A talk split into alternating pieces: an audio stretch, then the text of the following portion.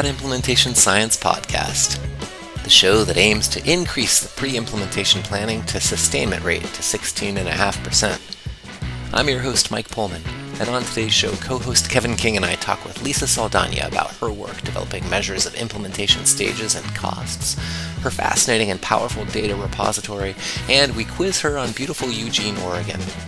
You know, I've always been impressed with Lisa's work, but after this interview, I left believing that she is doing some of the most interesting and most important research in implementation science today. Listen in and study up on her work, and I think you'll agree. Without further ado, let's get started.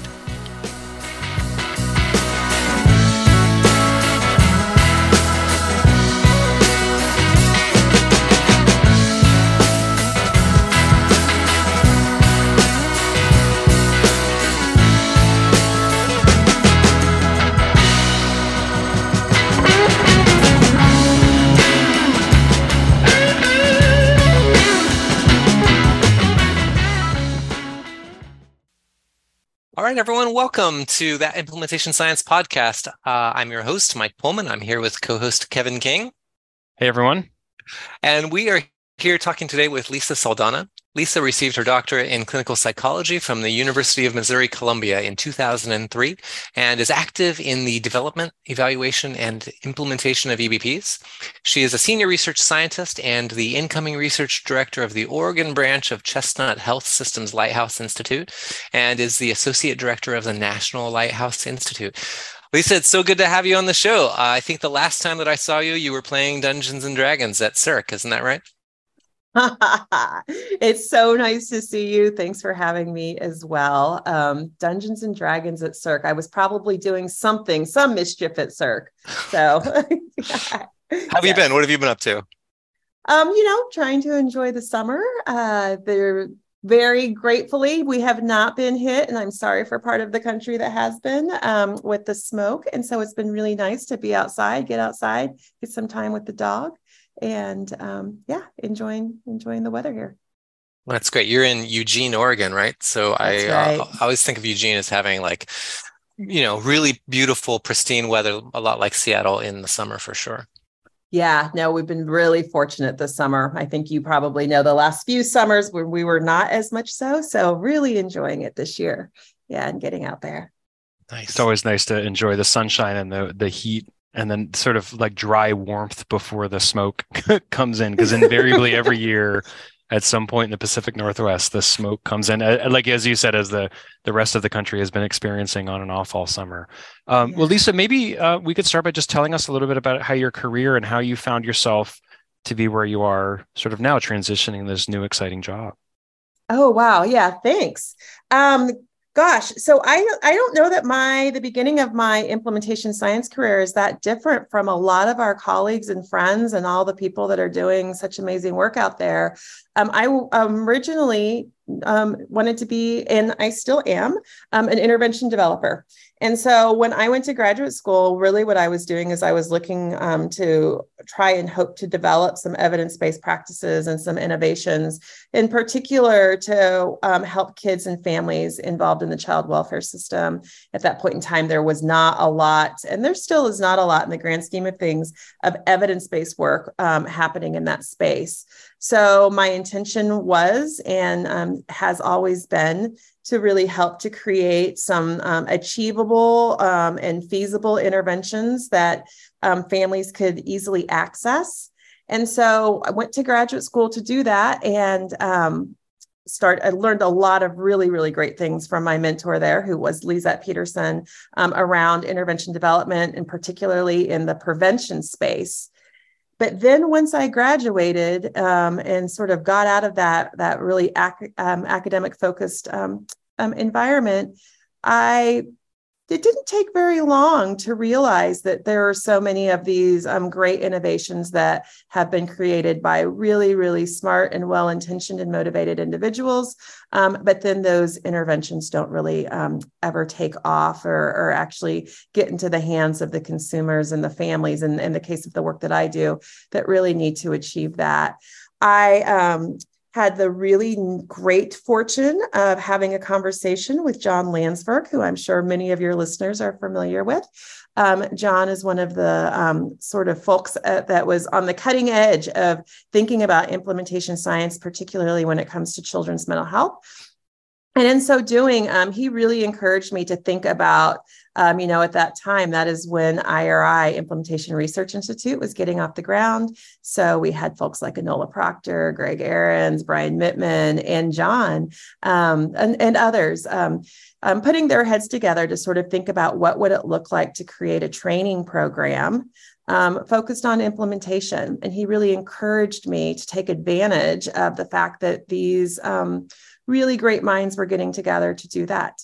And so um, I fortunately took his advice and um, sought that opportunity out and that's really what launched my implementation science career was um, i was already doing implementation work but didn't have a network of folks to really help to um, support the work i was doing bounce ideas off of and i think you guys know as the folks that are running this um, really cool podcast that implementation science, you know, it sort of skirts around services research, sort of skirts around intervention research. So, other areas where I um, had the fortune of having expertise and really strong mentorship, but really pulling that all together to be able to create what I think we now know are some really um, um, consistently used, standardized um, implementation methods. I really like that framework. That's really striking to me that um, the idea that sort of you know we that implementation science pulls together threads from lots of different disciplines like you said from health services from intervention. And i also like how you frame it as it comes from a place of need right? You came out uh, of your training like a lot of us trained in clinical psychology as an interventionist right? Either as you know uh, we're all at least trained to be to deliver interventions and some of us are trained to create them. And and and then you have this experience which i think a lot of people have when they go into practice too right of going out and say okay when i have yes. this real person sitting across from me and i'm not in a training clinic and they're not pre-screened to meet my you know the specific disorder that i'm trying to treat and add this protocol to what do i actually do but you're thinking of that same how do I deal with this person in front of me? And you're thinking, how do I deal with this system in front of me and yes. this system of people? I, I, just love that description of like how it you, you, the field and even being around early on sort of allowed you to network and pull expertise from a lot of different areas. I, I guess some, you know, that leads to a question of how do you feel like the from those early days uh, in your career, what do you feel like the le- what do you feel some lessons that you and or maybe the field has broadly learned about how to encourage crosstalk and how to sort of pull those threads together more efficiently? Oh, that's a really really interesting question. Um, well, I mean, I think something that we all know, right? Partnerships and relationships are really important and I think critical in this field. This is not a solo field. Like if folks are interested in really like working individually, um, there are of course roles in implementation science where um, where that little niche market could be useful, but it's a team science. This is like an all hands on deck um, sort of um, sort of approach to doing the work. And so I think some of the lessons learned are um, around pulling those different threads are we don't need to reinvent the wheel all of the time for every single um, every single new sort of branch of a field. I do think i don't know that everybody in the is world would agree with me on this but i do think that there were some places early on where we um, were at risk for doing that for um, sort of recreating some of the same things that other fields um, already uh, had um, maybe not mastered, but um, but at least had some, you know, made some really good inroads on. And I do think that there were some points along the way and different people along the way that have pulled us from doing that. Um, I do think that there are ways that we have learned about rigor and efficiency and sort of um, a rapid pace that we've learned more from the medical side of medical fields that we've been able to pull into the IS field that has been incredibly important.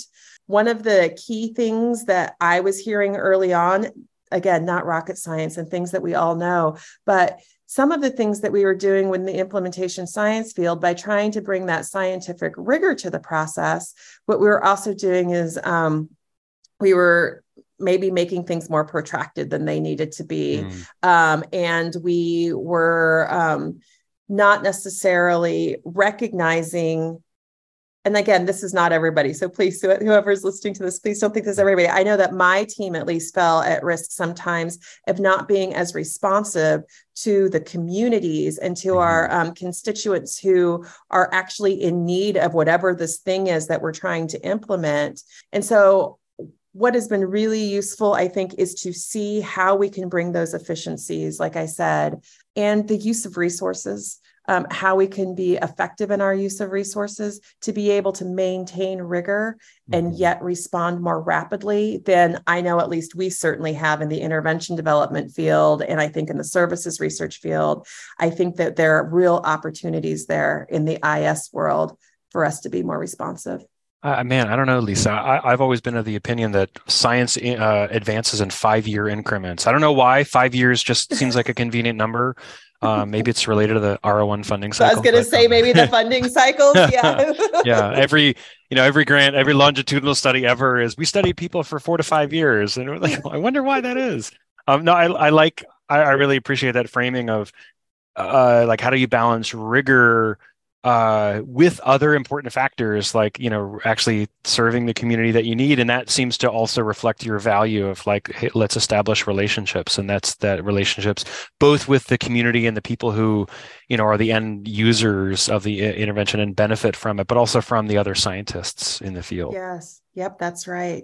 Yeah highlights for me a real need for uh, for implementation science to incorporate more methods from community-based participatory research, participatory mm-hmm. action research, program evaluation. I've been doing this work for a long time, and that those are all more from the side of um, you know involving community members in determining the stake of uh, and the outcomes in implementation research, but also, I guess, on the other side, really borrowing a lot from replication science and the learnings that have been happening in social psychology. So uh, I, I love the idea of, of, of balancing um, balancing rigor and practice, and that really is the nexus of, or should be, in my opinion, the nexus of where implementation science should be. Now, one of the tools that uh, you've created that I think has had a a really large impact on the field and in helping uh, stakeholders, whether they are researchers or implementers or community members, understand the uh, process with which um, uh, implementations occur is the stages of implementation completion measure. Uh, I'm wondering if you could just kind of describe that for our uh, for our listeners that haven't heard of it before. What is it? Why is it useful? And um, yeah. Yeah. Okay. So this seems like a simple question, Michael, and I could go on and on. I could I could talk for days about this. So the stages of implementation completion or the SIC um, is a tool that I think is super fun. Sometimes I describe it to people as the nerdy part of, um, of my job because it's not something where we're going out into communities. In fact, what we are doing is we are working with other folks who are implementers who want to get something um, implemented, sometimes small scale. Sometimes folks are coming into this with the idea that we want to go big and we want to scale up. But what the SIC is, is it started out as a basically a tracking tool, a tracking measure for us to be able to systematically um, assess uh, what is necessary to be able to implement um, an in this case, evidence based practice.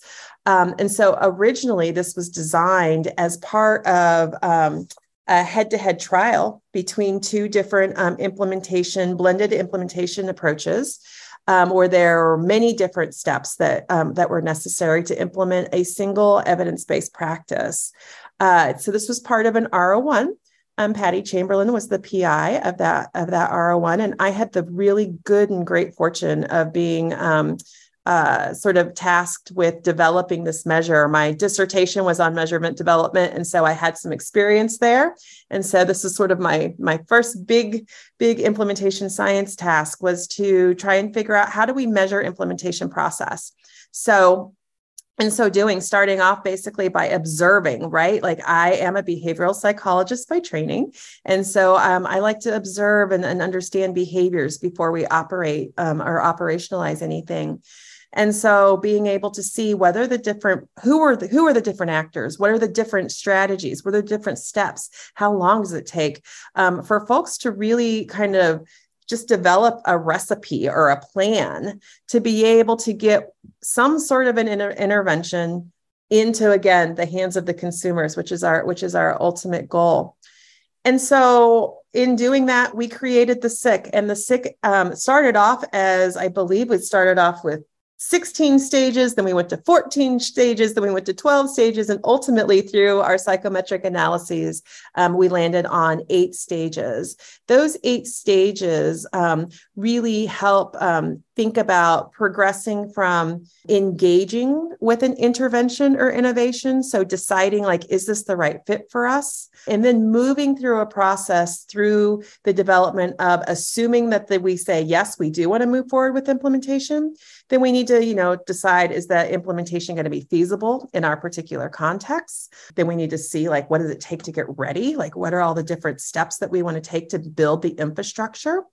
And then from there, obviously, we want to identify our clients. We want to hire our client, or, or I'm sorry, clinicians, um, our staff. We want to be able to hire them or assign them, allocate them, whatever that might be, depending on your circumstances, and train them. Um, we want to get our fidelity monitoring systems in place. And then after all those things are done, then we can think about launching our program and starting to actually see clients. Prior to the work with the SIC, oftentimes folks begin their work with, I want to serve a client. And so all of that build up, that infrastructure, that assessment of feasibility, getting folks ready, those were things that people acknowledged and sort of nodded their head to, like, okay, the agency is going to have to get ready. And then, and then they'll start working with us and we will launch the program. What the SIC really did is, um, I guess I should go on to say there are a few more stages after launch. So then you launch, and then you um, then we do ongoing monitoring of um, quality through fidelity monitoring. And then we um, achieve our, our um, competency so that we can go into sustainment and, and meet our sustainment goals. So there are eight stages overall. But prior to this, um, where I was going before, is folks really started about like, I'm interested in launching the program, but not what does it take to actually build the infrastructure, identify the resources, have things in place for um, for that launch um, point again, the SIC was built as a tracking tool. So, first, all we were doing is tracking what did it take to get these programs in place? Well, as we were doing that, we're like, there's some consistency to what needs to be done to be able to get these things in place.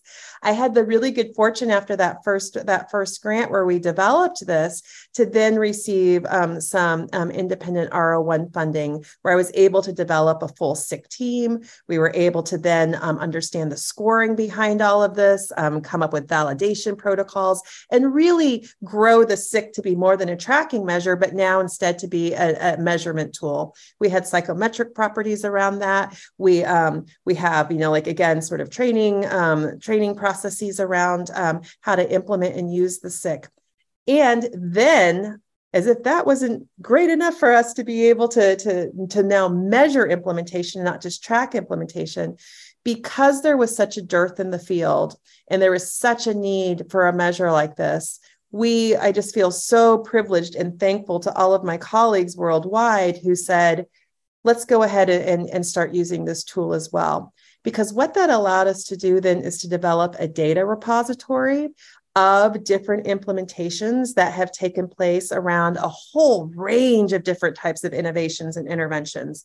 Because we have that repository that then has grown the SIC to be what Michael and um, Kevin, I think you guys think of the SIC being today, which is more of a predictive tool. And we have like predictive algorithms underneath it. We can now use it to sort of guide and provide um, um, prospective um, direction towards what would we recommend for a successful implementation process. So the SIC is not just a, it's, it, I know you asked a simple question, but it has really morphed over time in a way that it now can be used in several different ways. Some people still want to use it simply as a tracking tool. Some people want to use it simply as a measure but a lot of folks are now using it more prospectively to guide where are their um, pain points in their implementation process being able to identify and predict where we're going to have some difficulties being able to you know like um, I don't know, launch that program. And once we do, being able to help keep our agencies or our sites on course so that we actually do get to sustainment. And we have seen that by doing that, we are we are increasing sustainment rates um, significantly for agencies that do use that process. That is so cool. So, so cool. So you have this uh, system-wide measure that shows that the stages of implementation or that people can use to track their stages of implementation and you're able to actually then harness that data to examine uh, which elements may be more associated with implementation or not right. and you know it does go back like the foundation of implementation science is this kind of oft-cited um, claim that most implementation efforts fail right you see that cited all the time now if you go back and, and track that original citation the original citation doesn't exactly say that it's a hard citation to dig up and the evidence for it is actually and it's fourteen percent. Don't forget the fourteen percent is also very important. Yep. Well, the evidence for it is actually fa- fairly weak, but no longer because you have, for at least for people using this measure, you can actually track people uh, people's implementation success. In fact, you have a paper that just came out with uh, Zoe Alley as a lead author I'd love if you could talk about that a little bit. That's the uh, relative value of pre-implementation stages for successful implementation of evidence-informed programs. Can you tell us a little bit about, about what you found there? Because yeah, no. I'm sorry, because my assumption is that that data was pulled from your tracking system, correct? You are absolutely correct. That's right. And I also, before we go there, I just want to um, also do a little um, shameless plug for another um, junior person who's been working with me. His name's Dylan Wong. And two years ago, or I should look up the citation before I start speaking, um, but um, he uh, actually published a paper from that repository as well because the data was pulled at a different time slightly different in than the paper you're talking about with zoe as the as the lead author. But that's a paper where he looks at sustainment rates and looks at sustainment. And so to your point he did empirically show that the majority of implementations across this repository they do unfortunately not make it. Um, and so and and that happens both in terms of getting to launch, but then even those that do launch, those that make it to launch have a much, much greater chance of making it to sustainment. But only, and then this feeds into the alley paper, only if they've done a good quality job with pre-implementation. So, so just to, yeah.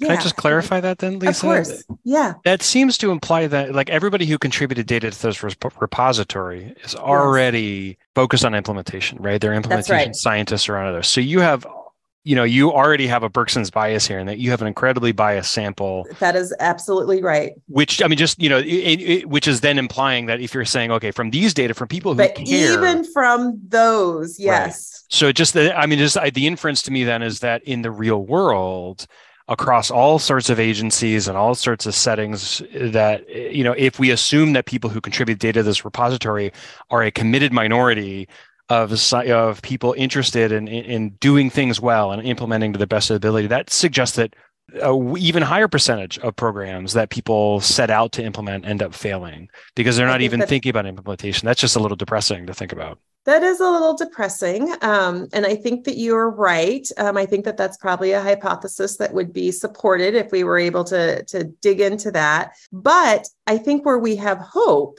um, so let's not get hung up on it is depressing, but I think that there, there are lots of opportunities for hope. And that sort of feeds into Michael's question in terms of the paper that Zoe Alley is first author on.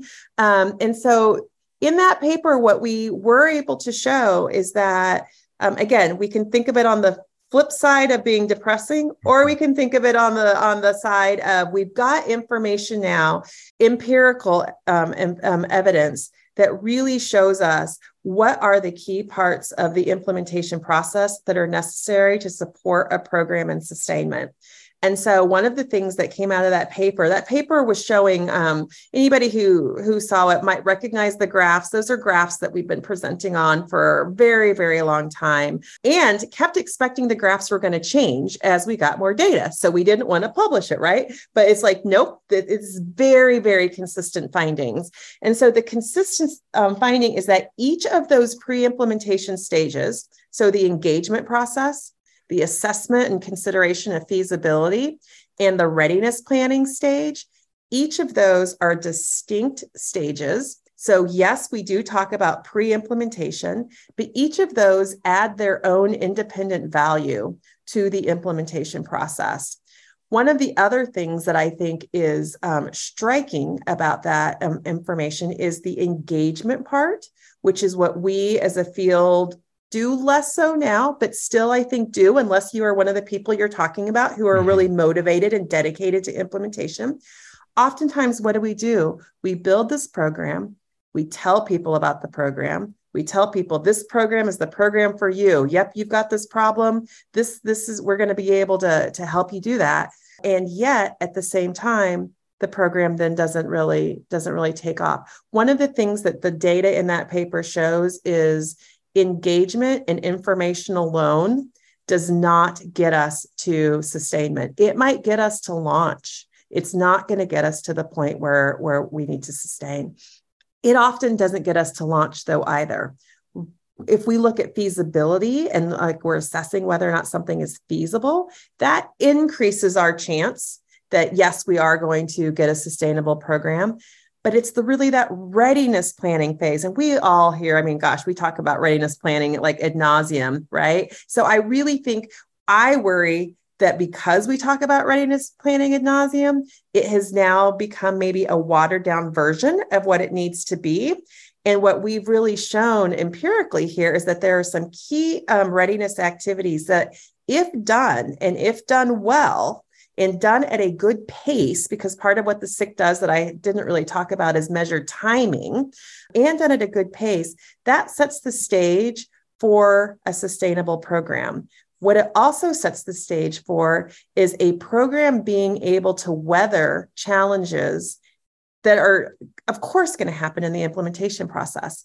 So, if we have, um, at its most simple simple term, if we have two agencies and both agencies launch they both are serving um, serving the target population.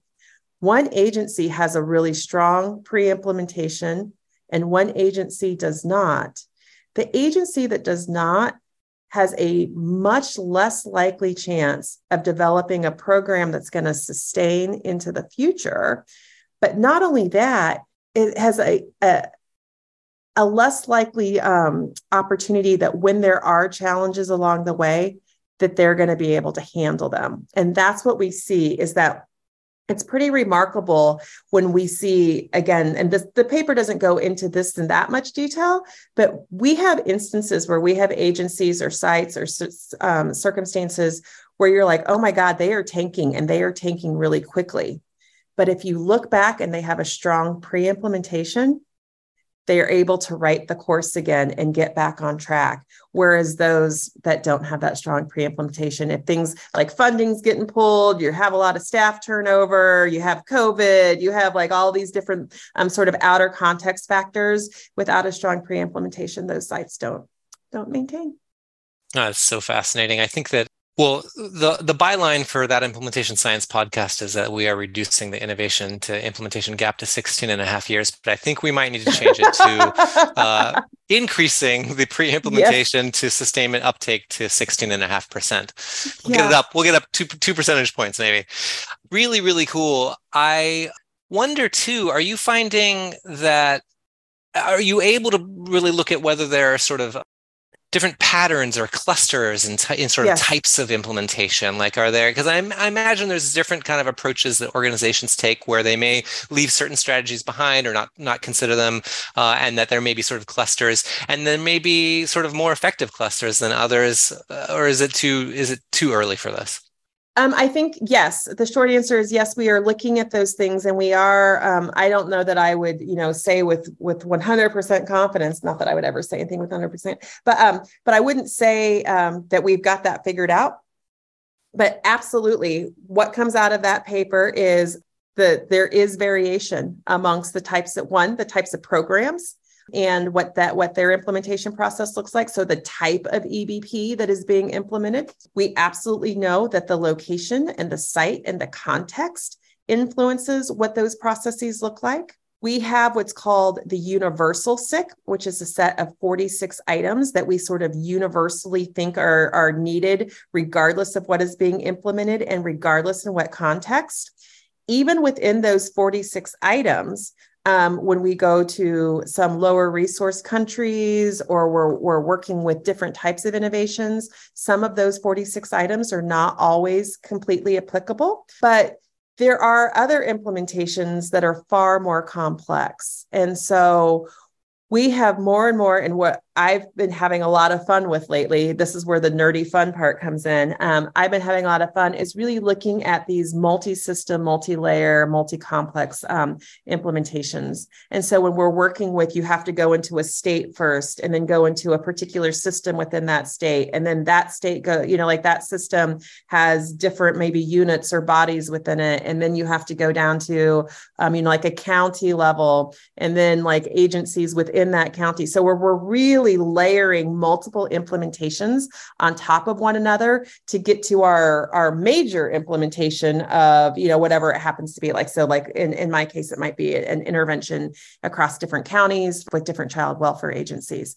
But in order to get there, that pre-implementation process is so much longer than what we see when we're just um, when we're just sicking uh, a single intervention and part of that is because we are really doing a SIC on top of a SIC on top of a SIC on top of a SIC, right? And so, what we do not know yet, but what I'm fascinated by is what it looks like we're kind of finding is that when we um, layer these SICs on top of each other, that although the overall process is is much longer, um, depending on what it is we're implementing, each of those micro SICs that are layered on top of each other though the timing um, and uh, the the scores, I guess the SIC scores, those are not really showing as much variation as I might have thought. So I think that it's that unimplementation process. Again, although the grand the grand thing might require seven implementation processes like in order to get the whole thing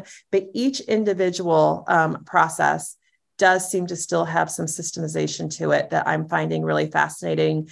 And maybe a year from now can come back and, and talk to you guys as we as we learn more about that. One of the things, at least that's striking me as I'm hearing this. Now, uh, uh, my background is in clinical psychology and in substance use research, um, and I, I, got a lot of training in motivational interviewing. So a lot of yes. this stages of implementation completion the thing i'm going to ask you about it just reminds me a lot of yes. what, how we think about behavior change in general right that you sort of want to um, that that people before they change a behavior they think about it a lot they're ambivalent they do a lot of preparatory work and that stuff that preparatory work is important towards showing you know is important for people to effectively change right? They have to know what's going to work for them they have to know their specific barriers or specific strategies. We can't just hand somebody a diet plan or an exercise change plan or a you know quit smoking plan and just expect it to work everything has to be idiographic and, and um, to them idiosyncratic to them.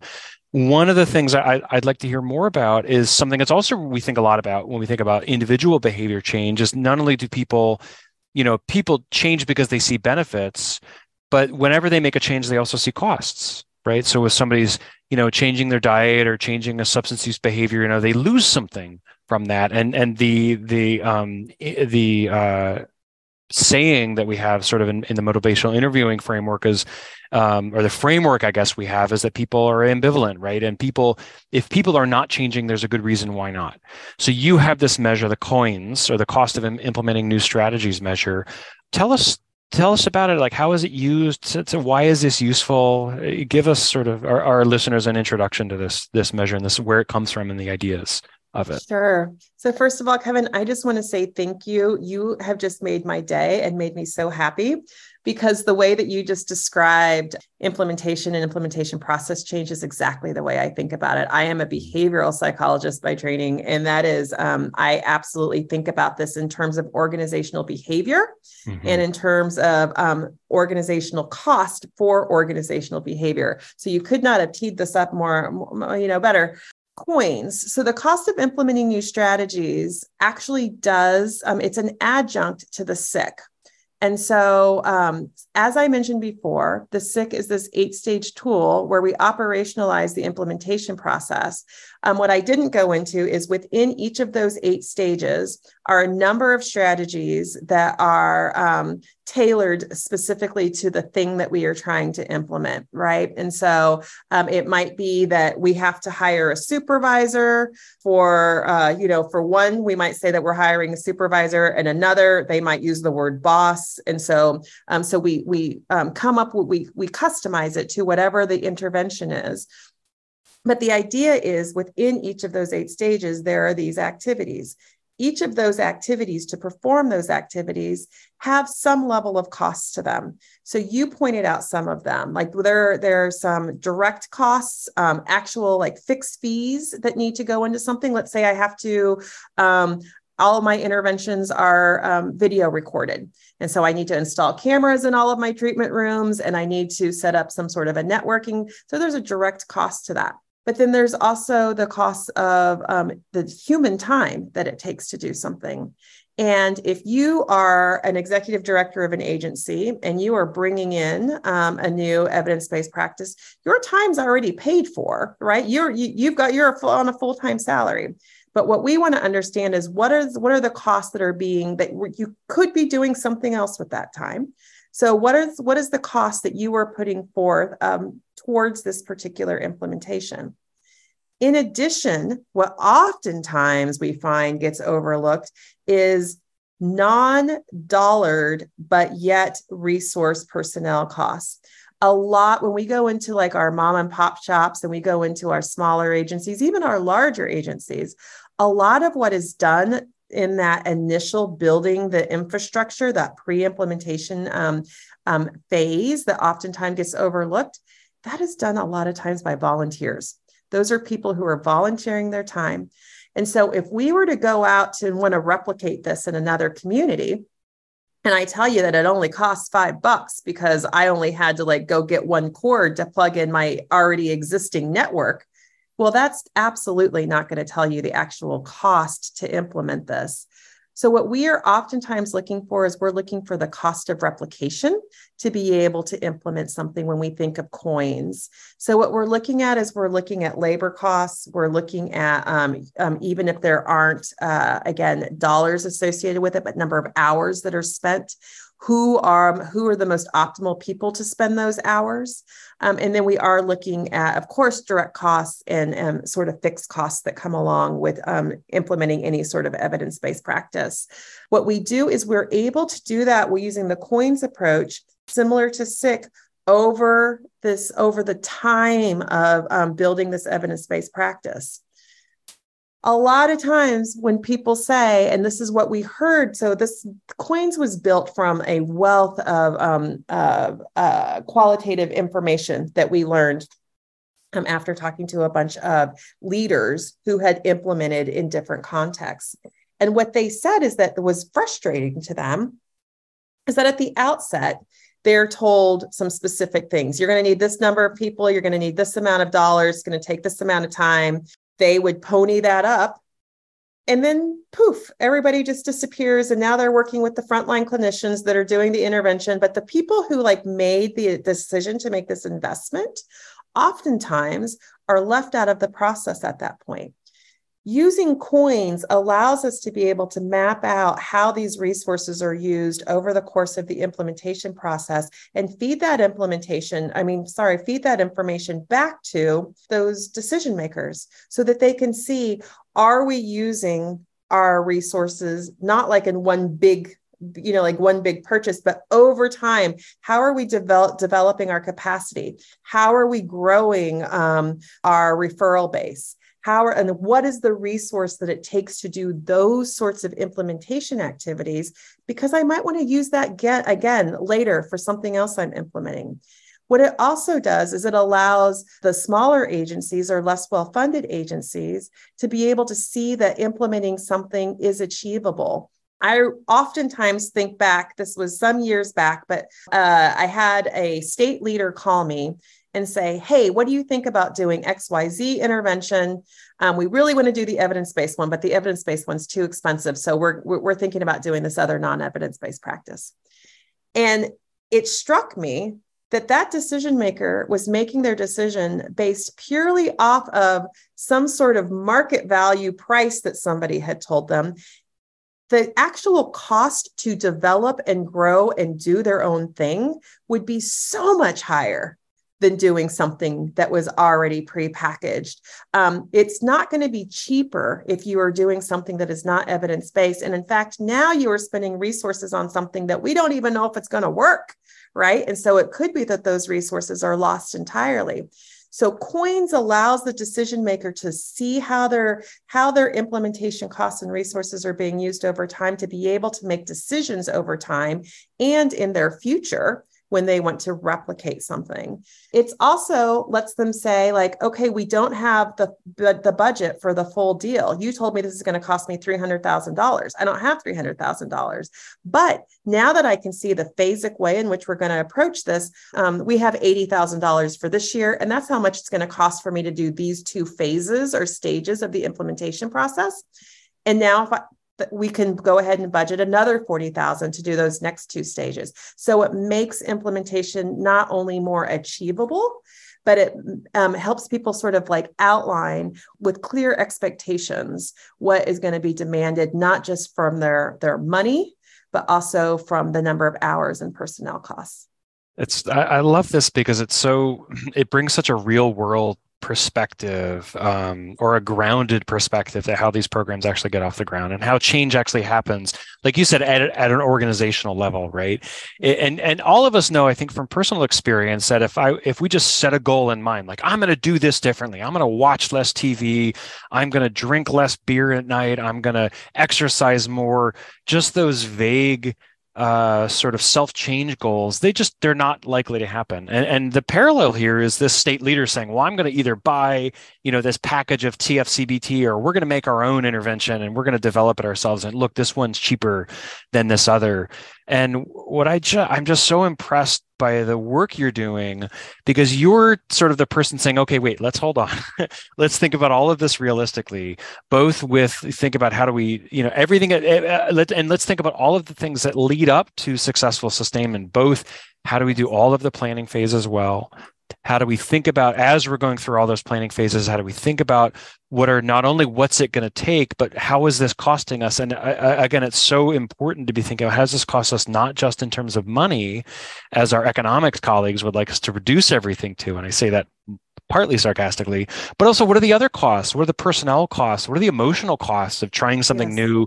What are the sort of you know um the, like you said the cost of the volunteer time to do this and sort of helping people think through. And then as you've said over and over and over in this interview how are the how do we think about these things as a process over time? This isn't a one shot deal that if we really want to take this seriously you keep emphasizing like we really have to be thinking about this over time. And it just seems to me like such a wonderful resource for people that you've been doing this work outlining you and your colleagues outlining like hey to have this stuff be successful we need to think about these as a process that unfolds over time that has to be sort of thoughtful and careful and really think about you know, all the things we have to do to to set ourselves up for success. Yeah really nice summary. Thank you yeah, that's you, you. You said it much faster than I did. See efficiency. I'm using all of my motivational interviewing skills. I believe that's that. That was a, a good example of a summary statement. If anybody out there wants to code me on a mighty.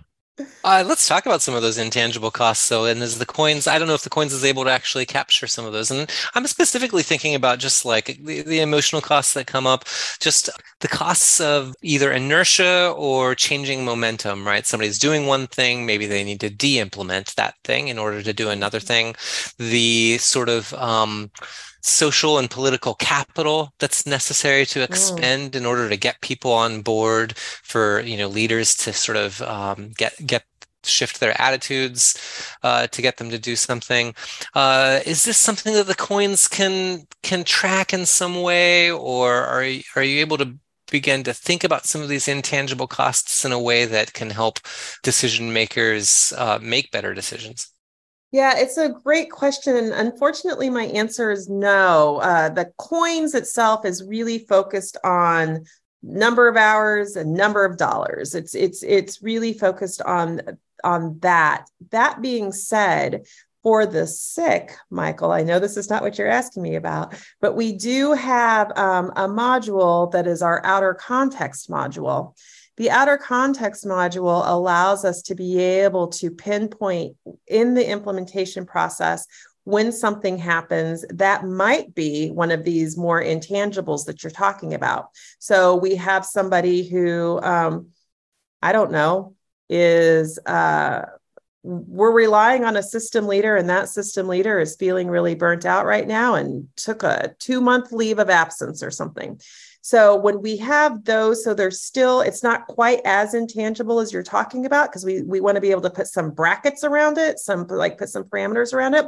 But if we're able to say that something started in may and like lasted until july um that's just an example um it could it can things sometimes start and they never end.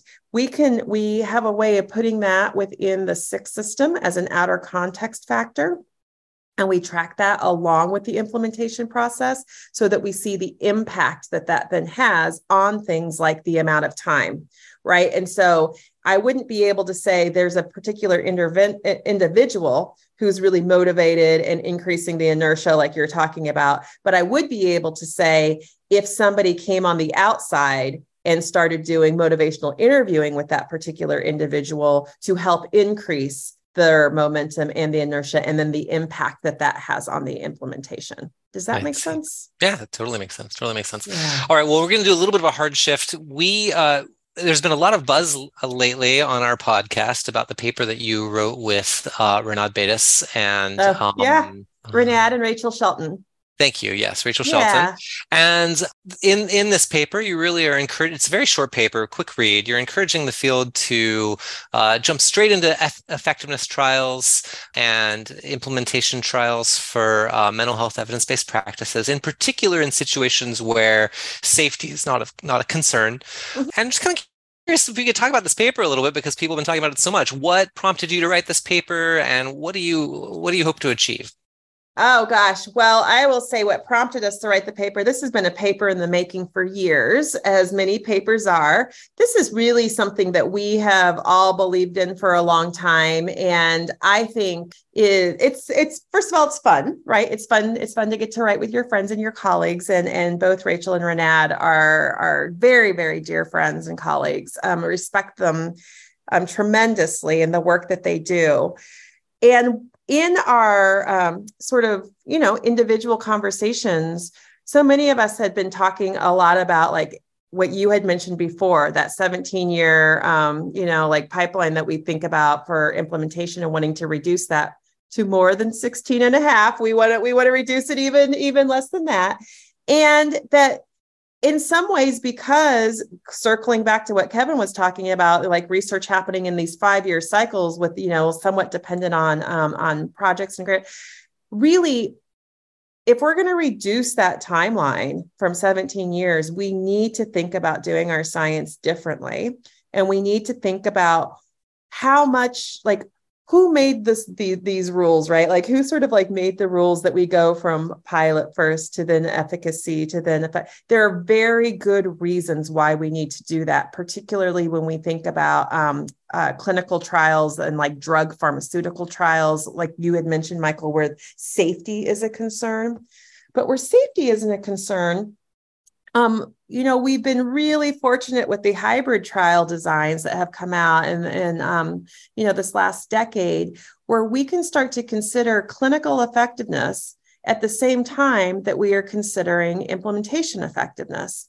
And so, if we pilot something and we have a good sense that um, it's not going to do harm, and in fact, in some situations, uh, anything is better than nothing. Not always the case, but sometimes the case, right? So when we have these types of um, interventions, rather than seeing how does this intervention hold up in a really rigorous controlled environment where we are never going to actually deliver it that way in the real world how about skipping forward and seeing what is it like to deliver it in the conditions in which it's going to be delivered.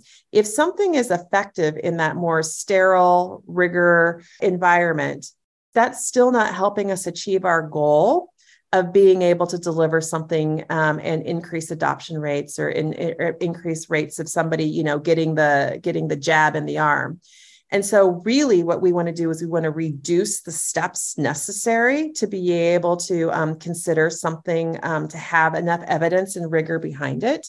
And we also want to be able to spend more of our time and more of our sort of both academic resources and um, the funding resources that we have um, focused on no we want to understand what it looks like in in in we want to understand what it looks like in the context that the population is going to receive it. And so that's really what the paper is about. The paper is about how can we one reduce that timeline and do so by bringing um, elevating and sort of highlighting how we can do just as rigorous of um, if not more rigorous um, trials if we if we get them into the real world faster yeah, it's so fantastic. You know, the uh, it's one of those conversations that I've had in conference hallways a million times, and I think the field is so thankful for you all writing this because now we have something to cite, right?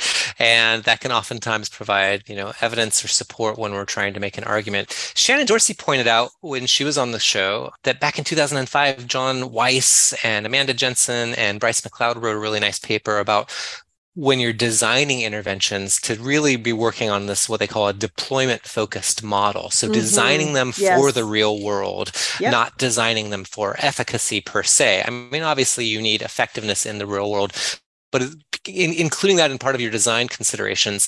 And so now your paper has the sort of second half of this, which is not just designing for the real world, um, but um, actually planning these real world studies from from the get go. Yes. Uh, and I think it makes so much sense because if it's not going to be effective in the real world, why even do it? We can come up with a, a highly efficacious study that could um, that could either never be delivered in the real world or be far too expensive. And that's what's right. what's the point of that? Yeah, that's great. Yeah but thank you. I don't, I don't think I was aware that that paper is getting a lot of traction. So that's nice. Well, to, that's it's nice getting traction on uh, with both of our listeners on the podcast.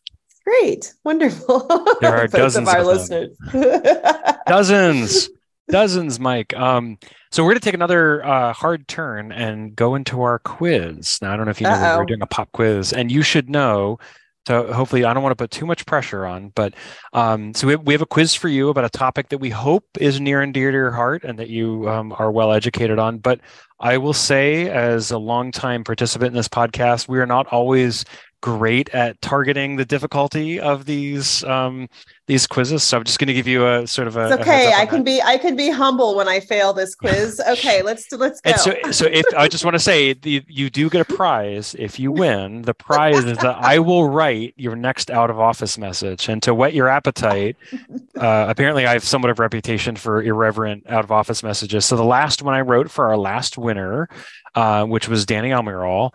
Oh, um, oh, nice. Was um, okay. So here's I gave him two. Here's one of them. Uh, I wrote, I'm out of town for a short trip to the beautiful town of Evanston, Illinois, to visit Northwestern University. It's called Northwestern because well, I don't know because it's actually right about the median center line of the population of the United States. It's neither northern nor western, but somebody decided they'd apparently just like to pretend that it's both because I guess that'll make it more interesting. I'm guessing I won't be finding that out during my trip either, so don't expect expect enlightenment on that front. Just expect a delay a delay in my replies to your email. So I uh, lovely. Well, you know, it is Danny is a very hard act to follow. So we'll see if I can win like he yeah. did. So yeah. Yeah. And actually that's good. She uh, for those of you who are not watching the video feed of our podcast, which is um, all of you, um, uh, that win was in quotes because the other thing to know is that the scoring on these quizzes is a little bit as many of our measures, as you know, you're a measure developer, you know, it's um, not consistent with all the other ways we measure things in the real world. So you're going to get a variety of response options. So I'll kick us off with the first one. Um, the first one Eugene, Oregon and Seattle, Washington share a nickname. What is it? Something about Emerald. Yes, the Emerald what? The Emerald Valley? So close. Close, close. We'll, we'll give you half credit, the Emerald City. Oh, yeah. Well, we are in the Emerald Valley. So yes. how's that? oh, there you go. um, and um, uh, so you're scoring on that. That was actually on a four point Likert scale from not at all to very much. I'm going to give you a somewhat for that. So nice work. Now there's a bonus. Um, you could increase your score from a somewhat to a very much if you get get this one right. What is another nickname for Eugene? Tracktown USA. Good. The the one Mike wrote down Track City, but I think Tracktown USA. That that sounds much more accurate. I'm sure that's It's what's on all of the murals around Yes. town. So there you fantastic. go. Fantastic. all right. Well, you just improved your score from a somewhat to a very much. All right, Mike, take the next question. Very nice. All right, you're you're you're proving your uh, you're proving your residency in Eugene. That's great. So those of us who live in the Pacific Northwest know that Matt Groening, who uh, obviously is the um, creator of The Simpsons, that Matt Groening is from Portland, Oregon, and he drew inspiration for many of his characters and landmarks from the Pacific Northwest. We'd like you to name the real life tower uh, tavern in Eugene that served as the inspiration for Moe's Tavern.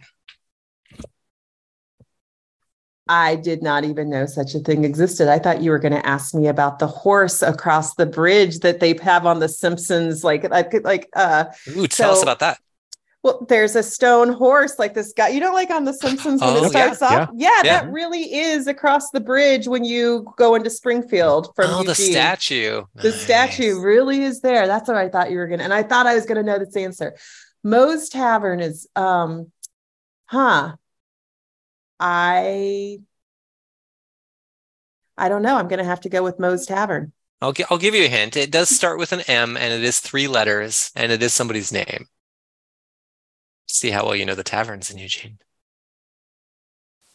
Hmm, apparently not well. No. Um, I know the breweries in Eugene. Yeah. Um I would have to say I don't know, Mac, just because we have Mac Court. So that's what Oh, good try. Good try. It's Max's Tavern. Max's Oh, Tavern. Max's Tavern. Okay. Nope. Sorry. I totally bombed that one. That's Okay. all right. That's all right.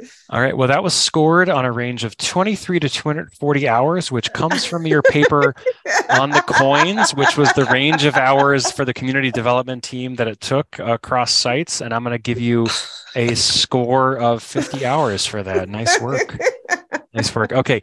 Ken Kesey was the author of One Flew Over the Cuckoo's Nest and a leader of the Merry Band of Pranksters, a group of hippies that traveled around the country in an old psychedelic painted school bus. What was the name of that bus and where is it currently located? oh, come on, you guys. I thought you were going to ask me about sometimes a great notion. And now we and now we go into the school bus.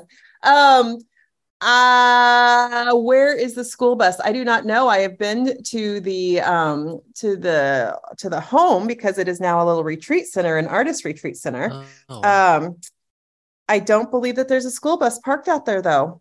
Um, I don't know where the school bus is. I have no idea. I would say um, I'm gonna, I don't know, Florence on the coast somewhere. I have no idea.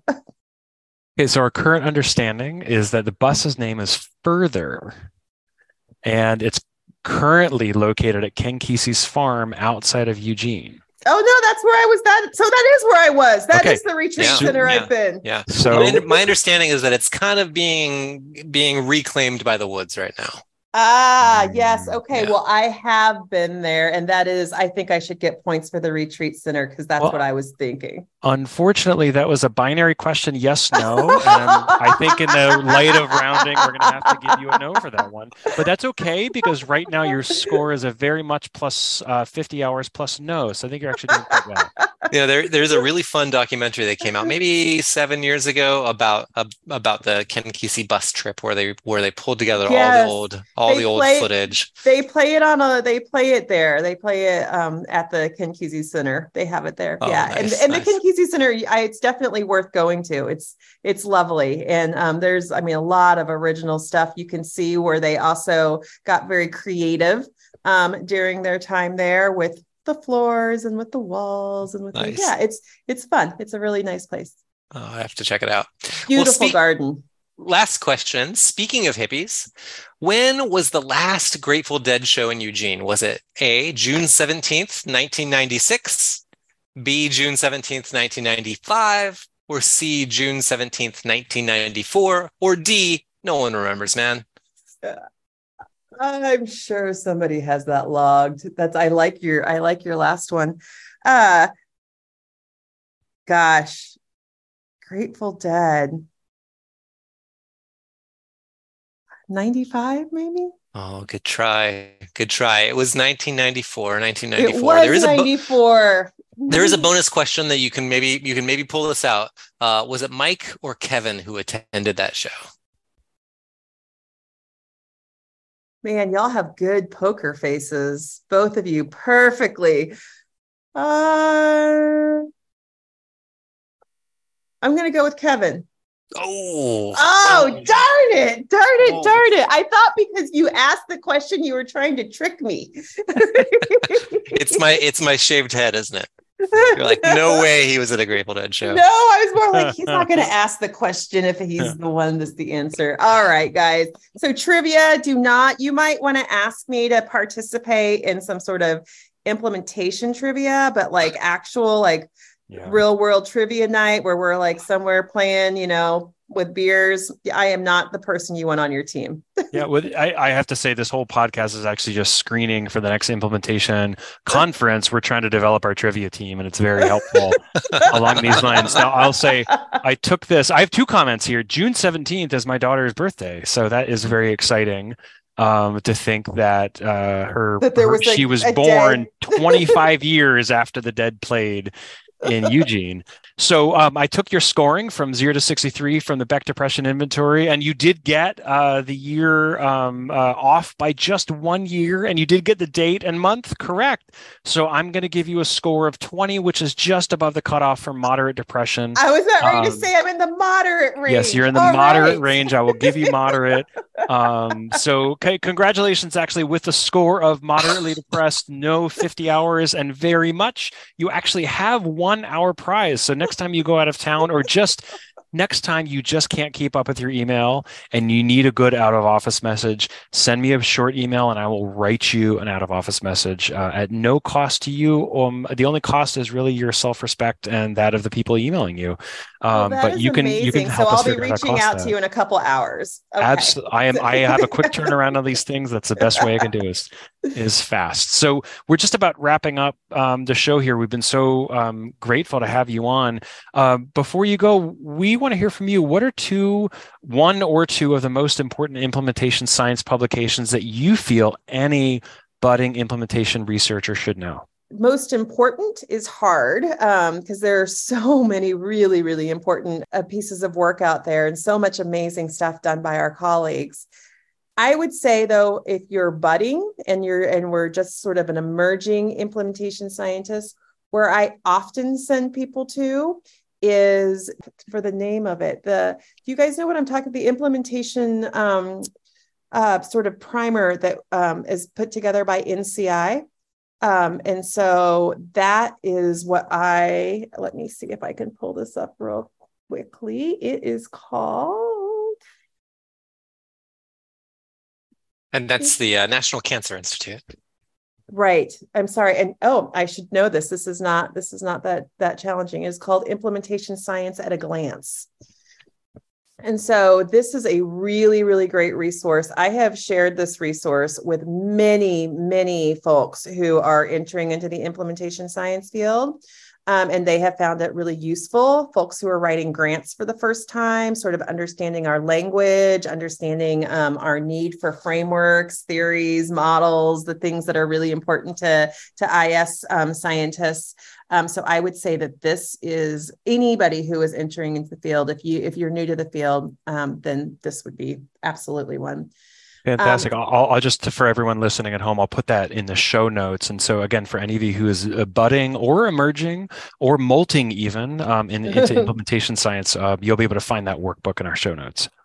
Go yeah, ahead. and then this other one I think is one that you know I'm sure some of your other guests have mentioned before, but it's the again for folks who are newly in the field, but the practical the practical implementation science um, um, textbook that we have, the Moving Evidence into Action, Bryan Weiner, Cara Lewis, and Ken Sherr. I think that this is a again one that I've shared with many, many folks. I um, it's now something that we have for all of our postdocs and for um, new folks who are entering into our our lab. Everybody finds it really easy. It's nice, pragmatic, gives some really, really complicated concepts um, a fair shake um, understanding because I think the authors throughout for all the chapters did such a really, really nice job of simplifying um, these really, really complex ideas. That's great. That is a good good book. I, I second that, and I'll go check out the NCI um, uh, document. I haven't looked at that before. Do you have any shout outs to any special people in your work or personal life?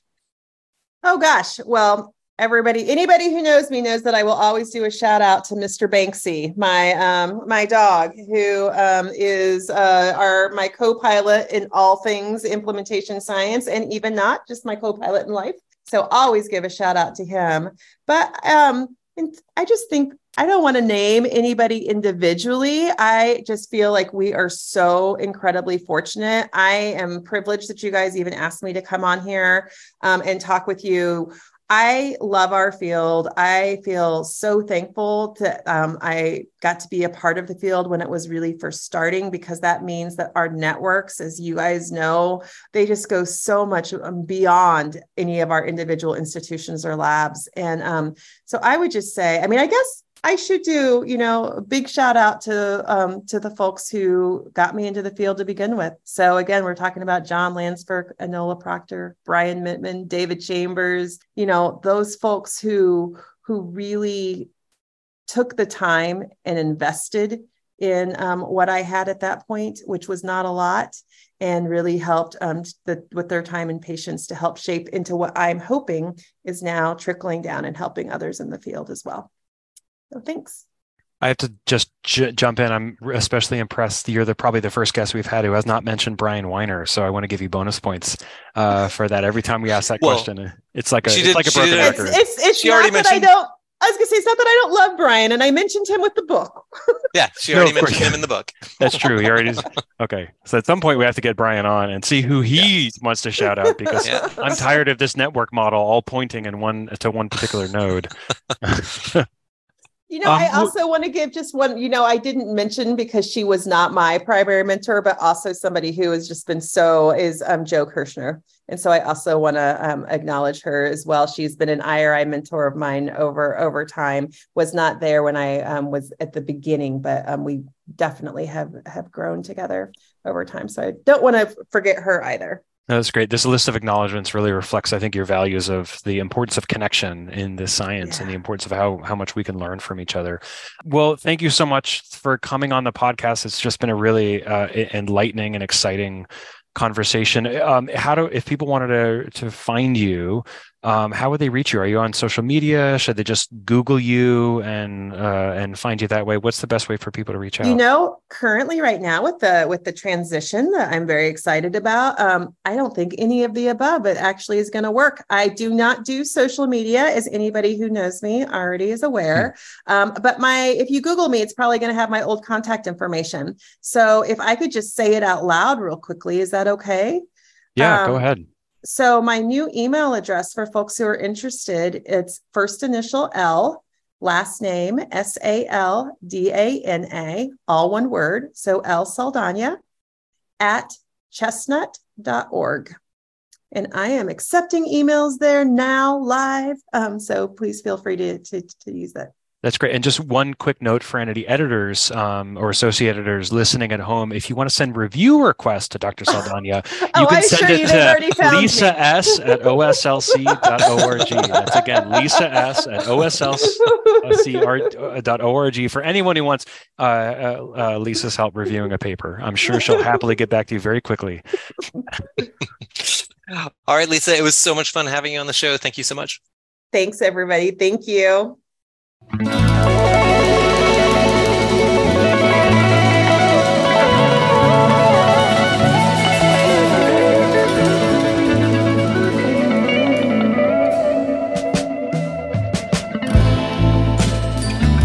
Thanks so much for listening. If you like today's show, post about it on social media, like, subscribe, share it with your friends and colleagues, or paint an old school bus with psychedelic colors, name it That Implementation Science Bus, and dump it on Ken Kesey's farm in Eugene, Oregon.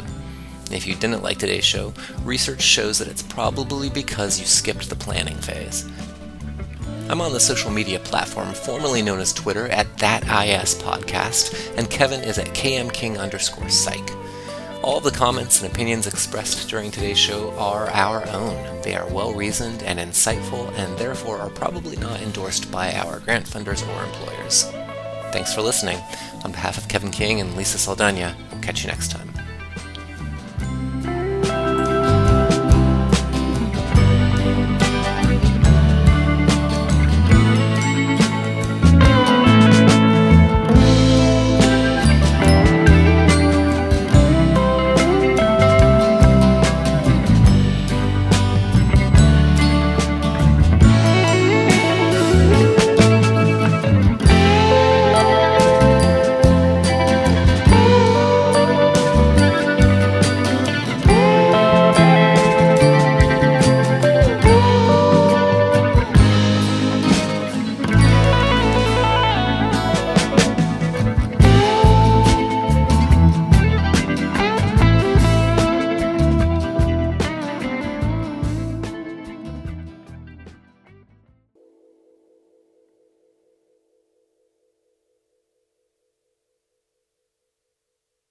I should i should have met this with you guys when i was having those really shitty days because i actually am in a much better mood now nice. than i was an hour and a half ago